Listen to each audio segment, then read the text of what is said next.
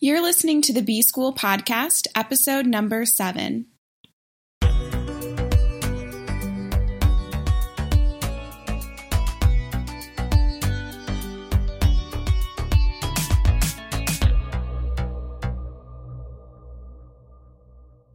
Welcome to the B School Podcast. I'm your host, Taylor Elyse Morrison, and I'm sharing my journey of learning, unlearning, and growth in the hopes that you can do the same.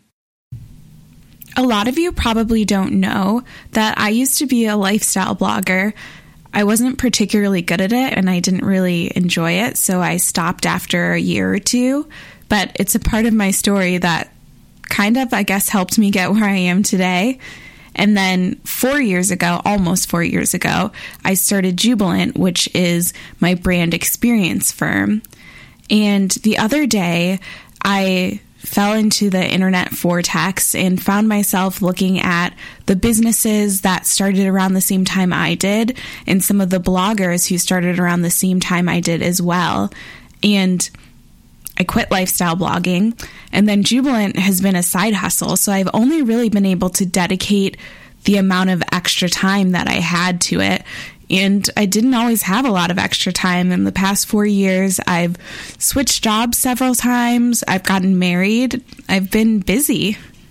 So, as I was looking at these businesses and bloggers that I used to see as peers, and now they were just killing it. Their businesses had grown and scaled. Some of them had employees now.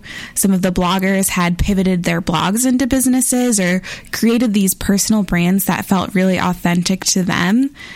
And honestly, my first instinct was to feel pretty bad about myself and think, well, you quit those things, you're four years behind, there's no point in even trying to catch up.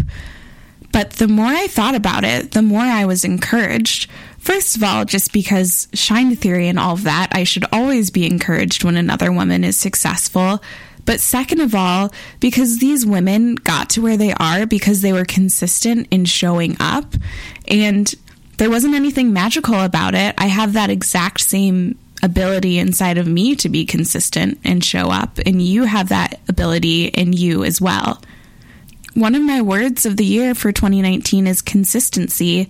I've committed to putting out this podcast every weekday of 2019.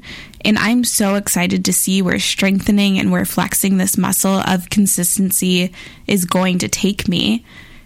And while your word of the year might not be consistency, I can guarantee you that you can only benefit by being consistent and showing up with whatever you've determined that you want to achieve this year.